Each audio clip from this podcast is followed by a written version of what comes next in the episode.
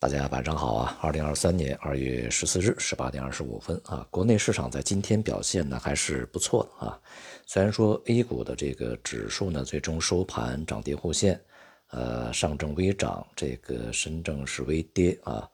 呃，下跌的股票家数呢还要比上涨的多一些，但是呢总体来讲呢还算是比较稳定的一个状态，而且呢其中一些我们所重点关注的行业板块表现还是非常好的啊。目前呢，这个国内 A 股啊，呃，它主要的波动呢，在国内的一些信息这个出来以后呢，反应并不是那么激烈啊，反而是外部的这个信息和外部市场的这个波动呢，对于它的短期影响相对会更大一点啊。那么主要还是由于这个市场受到外资啊，也就是北向资金的影响是比较大啊，这样的一个原因。那么在这段时间呢，其实北向资金的流入流出也变得相对比较平稳啊。除了在这个四个交易日之前啊，这个资金呢有一下呃集中的流入以外，那么其他都是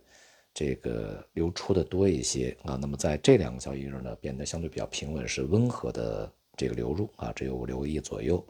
因此呢，也可以看出来啊，这个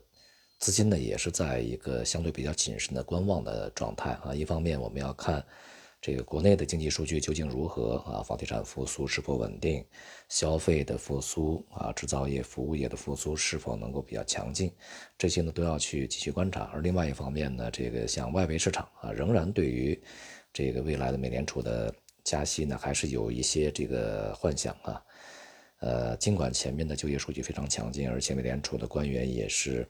不断的出来啊，强调呢要继续加息啊，继续呢将利率提升到一个有限制性的这个水平的，呃，限制性的这样的一个水平啊。但是市场仍然是，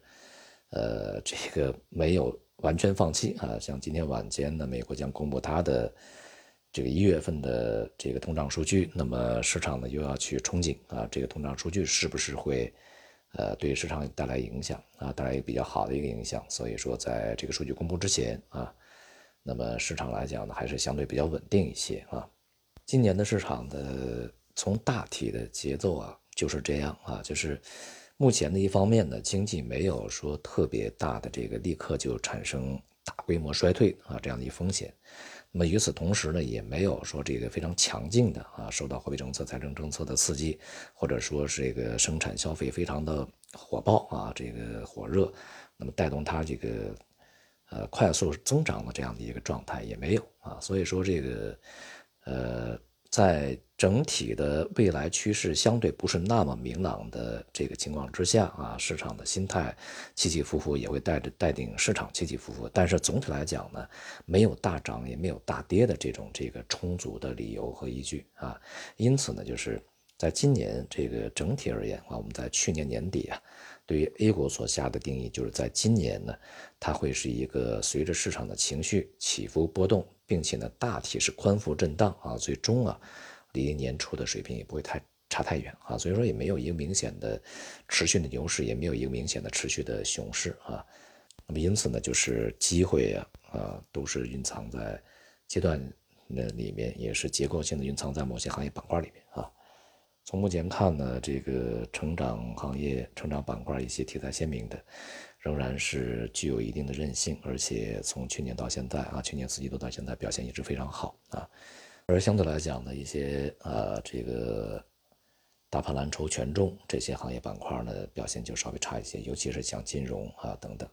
像消费呢有一定的起伏，但是消费整体呢没有。呃，像其他的一些成长板块表现的那么持续的有韧性的上涨，而是一个宽幅的震荡啊，甚至呢，在未来还会有所下行。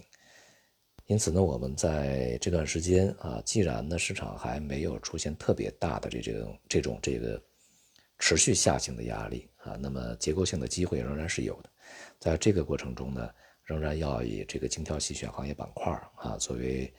回避风险和这个。获取机会的啊最重要的一个策略啊，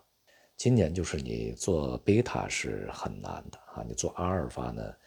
应该还是有一些机会的啊。对于外部的市场而言，比如说像美股啊、欧股啊，甚至是港股啊，在当前的情况之下呢，这个虽然啊市场有憧憬，但是持续上行的可能性是非常小的啊。那么 A 股其实道理也是一样啊。即便在过程中比外围市场好一些啊，但是也很难这个摆脱整体的宽幅震荡、宽幅这个上落啊这样的一个局面。那么在这个过程中呢，无论是股市还是其他市场，比如说像这个债市啊，债市呢在一些短期消息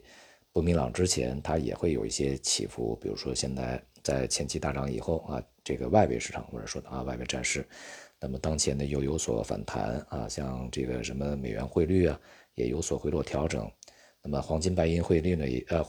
黄金白银的价格呢有所反弹，这都是一个非常的正常的现象啊。但是这些这个区间内的波动都难以改变趋势啊，只是在过程中这个它的上涨和下跌，呃时间的跨度啊，这个短短时间的波动的幅度的差异而已啊。因此呢，就是无论是对股市也好，其他资产也好，都要避免。追涨杀跌，因为短期的一两个交易日的一些这个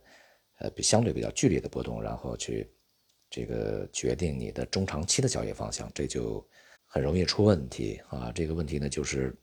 呃来自于今年没有特别持续的行情，而只是短期的波动啊，剧烈波动会更多。呃，这样呢，往往啊就会造成你追在一个短期甚至中期的高点。然后它剧烈波动向下的时候，你又卖在一个短期或者中期的一个低点啊，这种可能性比较大。那么行业板块呢，如果是选择以后呢，也尽量避免这个频繁的转换啊，这样的话也会出一些问题的。